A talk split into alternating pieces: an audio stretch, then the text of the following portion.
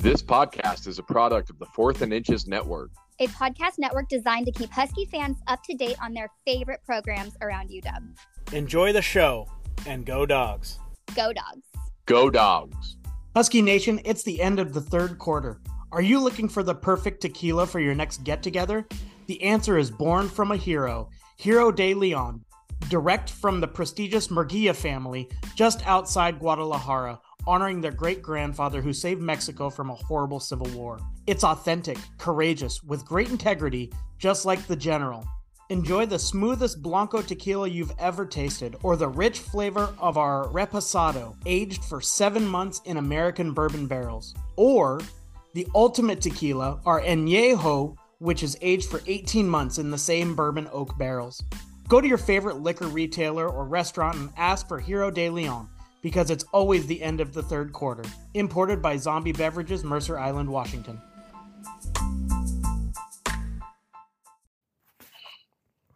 Hello, Husky Nation. Mike Martin with Real Dog Radio and Rocco Miller, bracketologist down there in Las Vegas. Rocco, you've been doing this 13 years. Um, I just want to get sort of just a if you watched if you had never watched the Huskies play and you watched them in the second half of that game, did it look like they were playing for uh, their coach's career, or did they look like they were kind of sleepwalking, knowing their season was over? I would say in the second half they were they were a lot more energetic. Um, you know, the coach I was sitting right behind the bench uh, during the game, so um, the energy really picked up uh, in the second half, and that's when you saw. You know, I think at one point there was a ten nothing run.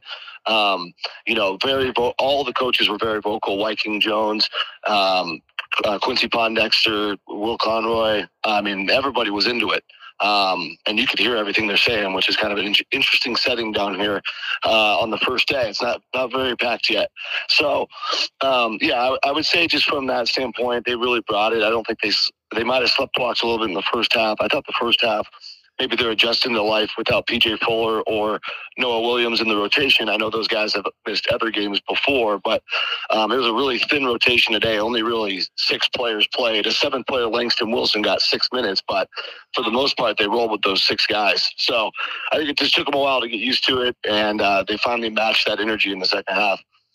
All right, yeah, you don't want to uh, burn your candle out in the first half when you're rolling with uh, six guys. You sent me um, a text, uh, one word, and it was right near the end where it looks like looked like the Huskies could make one final run and maybe come away with it. Uh, but you texted me one word gross. and I, I, I, think of Mr. Yuck stickers. Um, I don't know if I'm dating myself on that one, but it just seemed like a Mr. Yuck sticker type of game, uh, kind of toxic. You don't want to taste it. Yeah, and I think that was just more about the season at large. You know, 16 and 16 is certainly not something um, you know Washington fans will will be uh, excited about, and uh, coming off of a 17 and 15 year, which was also a non tournament season. Um, you know, the standard is is set in Seattle to make the NCAA tournament, um, and Mike Hopkins came in and did a wonderful job of that early on in his career. He won Pac-10, Pac-12 Coach of the Year uh, back-to-back years, his first two years, uh, and so. Yeah, it's just been. A, I think it's just been tough sledding, and I think the offense this year really lacked creativity. There's a lot of isolation play. You could argue is maybe even worse last year. Um, and, and Hopkins did address that in the press conference after the game. He did say next season they'll have a lot of different changes and schemes offensively. Um, so yeah, I just thought I, I just thought overall there was a lot of games that I know the Huskies would love to have back, including today's loss. Um, so I just thought the overall, you know, final two minutes where Huskies went dry uh, and couldn't score, they ended up losing that game by uh, six points. Um, but it was pretty much over in that, you know, once Colorado went up by five. Um, it was a, microcosm of the whole season at, at large, you know. Yeah, and and now you you uh you you loaded the gun right there. I'm gonna have to fire it off. Um, you said he said next season. Um, does it sound yeah. like he's coming back for another year? Are you hearing anything back channel wise? Yeah, Mike, I'm asking everybody about it. So um, I would tell you if I knew you know, here's the thing. Like, you know, I, I track the the coaching carousel nationwide, and so, um, you know, I'm hearing from circles that are way outside of Washington, and um, everything I can tell and I've heard, for the time being, it seems like he will uh, be here for the be at Washington for the final year of his contract, but he obviously doesn't have an extension. The buyout still costs you, Dub. Um, I think it's somewhere in the neighborhood of eight million, if I'm not mistaken. Um, so theoretically, they could they could pay that money. Um, I think what we see in the industry, um, a more common move uh, more recently is what we call parachuting. Um, and Mike Hopkins might actually be a candidate for that. Um, and that's that's where, um, if you look at what Shaka Smart did at Texas, he uh, he didn't get fired. Uh, they basically mutually agreed that he would go accept the job and become Marquette's coach. Obviously, that's worked out very well. Marquette won the Big East this year. Um, and then we saw it also at, at Florida with the Gators. Uh, Mike White left and, and took the Georgia job. He didn't have to get fired, didn't have to pay his buyout. So when there's a coach like Mike who missed the tournament a couple years in a row, um, which of course he just did, uh, might be an opportunity there for him to look at another job if it makes sense, and that could also help the university not have to pay the buyout. Um, so I would just keep your eyes on that because he would be uh, like a, in a perfect sweet spot to do it. And he has those recruiting ties back there uh, in upstate New York, and and uh, Jim Boeheim uh, announced his retirement today. So yes. you know the the parachuting. You know, could they bring in a coach? Could he take an assistant's job? Assistant assistant job. Uh, you know, there there are uh, a lot of things we're hearing back channels here that uh, he's coming back. So that Yep, won't make a whole that's- lot of people happy, but he does have um, a, a lot of good young players. Uh, Brooks, could he come back? That would be huge if he could. He he uh, kind of tailed off there at the end of the season as well, but um, it's a good young team. Does could you make a case for keeping him to see what he can do with with his players uh, that are young? Yeah, I think the way it stands today, that's the plan. Um, I think that both coach and the university are pl- making that plan. But uh, I just want to remind Husky fans and the whole community out there um, that the, the coaching thing is very fluid. You know, news could news could pop that maybe five players hit the portal uh, in a week. We don't know. We just don't know what's going to happen. Um, so you know, just because he's safe for one hour right now, I mean, this stuff can change. I I- we've even seen coaches leave in the middle of the summer. Um, obviously, much more rare. But uh, but yeah, so I think it's very fluid. I think the plan right now is to keep him for the last year. Um, I think he needs to keep that roster intact. You know, if we saw two of the uh, the people I'm highest on to come back to have, I think, a great future. Braxton Meah has had a great year. Uh, made the All Defensive Team in the Pac-12. He's just so improved. I covered him at Fresno State, and he was a backup. He, he's so much tougher now. He's he's improved tremendously at the University of Washington.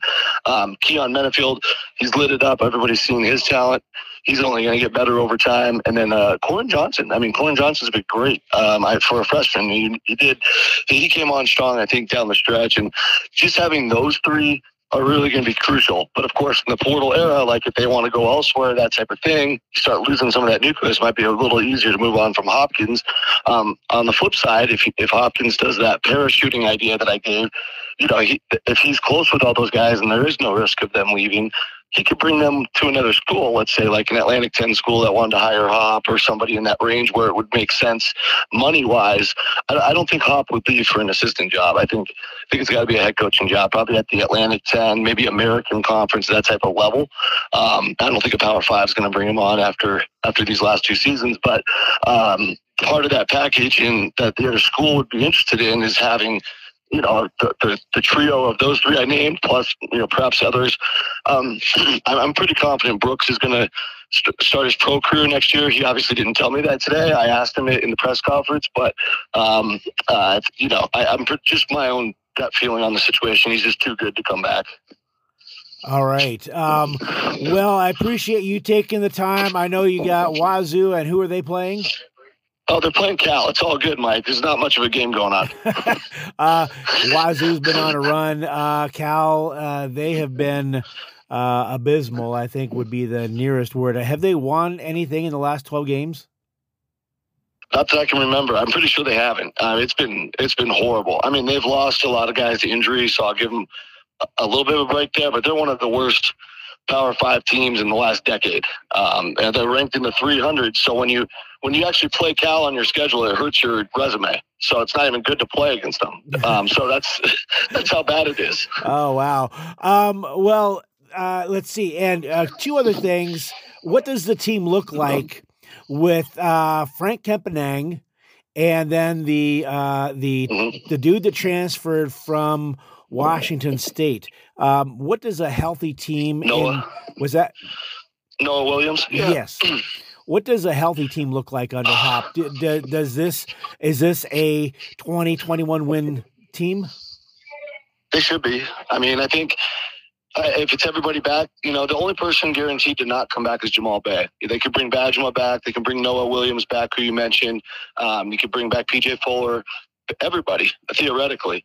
Uh, my gut says there's going to be a little bit more of a shakeup than that. You know, of course, Hopkins today didn't share where his head is on who's coming and going uh, or any specifics, but he did say the transfer portal is going to be important.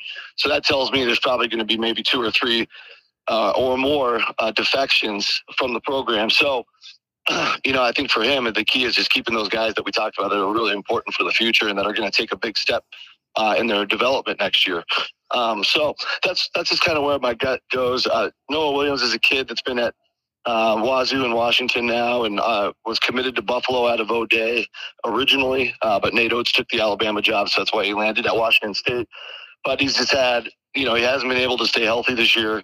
He's had a few off the court issues as well. So hopefully, for his sake, I really like the kid.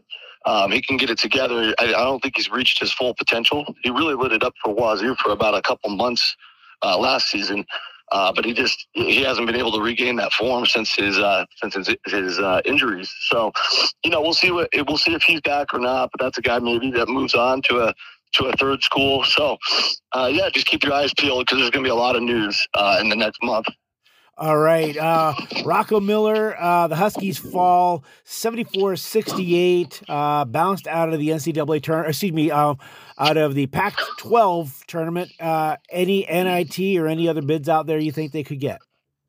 I don't think they can get in the NIT, quite frankly, because there's going to be there's 32 spots in the NIT. There's going to be at least eight of those that go to teams from small leagues that lose their conference tournament. They get an automatic bid if you're the number one team and you get bounced out of your conference tournament. We've already seen five. Um, I think we'll land, we usually land around eight every year, sometimes up to 10 or more. Um, so now you're down to like 24 spots. I tell coaches expect there to be 22 to 24 spots open. And Washington's clearly, unfortunately, not not one of the best 24 teams left over outside of the NCAA. They're probably somewhere around 40th or or you know somewhere between 40th and 50th best. So for me, they're not even on the NIT quote unquote bubble. Okay. Well, uh, how can people follow you on uh, social media and what is your website? Yeah, thanks, Mark. Uh, people can follow me at Rocco Miller eight. That's the number eight. And um, Twitter's the best way to find my information. I cover all 32 leagues, all 363 schools. Um, I love the sport passionately, and uh, all of my work, eh, whether it's schedule wise or uh, covering these different leagues, is always geared around the NCAA tournament, and and with that in mind at all times. So um, that's that's the best place to follow me. My website's brackettier.org. Uh, obviously, the bracket will be out on Sunday, so this is a very big week where we will have updates on there every single day with all the movement that is potentially coming within all these conference tournaments going on. I know if you're a college basketball junkie, you're tracking that. And then uh, lastly, I'm on. Uh, I'm a part of the Field of 68 Media Network, uh, who, which is owned and operated by Rob Doster and Jeff Goodman. I'm sure, sure most of you guys are familiar with them from ESPN back in the day. Um, and so we will have live sh- live shows Thursday, Friday, and uh, Selection Sunday. So it should be a good time. Sunday, I'll be on there giving all my reactions to the actual bracket. So uh, pretty entertaining. Check check that out as well. All right, good catching up with you. Uh, have fun. Uh, uh, catch you a little uh, nap here in the second half of uh, Washington State Cal before um, before the rest of the stuff uh, happens. But thanks for your time, Rocco. My pleasure, Mike. You have a good day. Take care. You too. Go dogs. Yes, sir.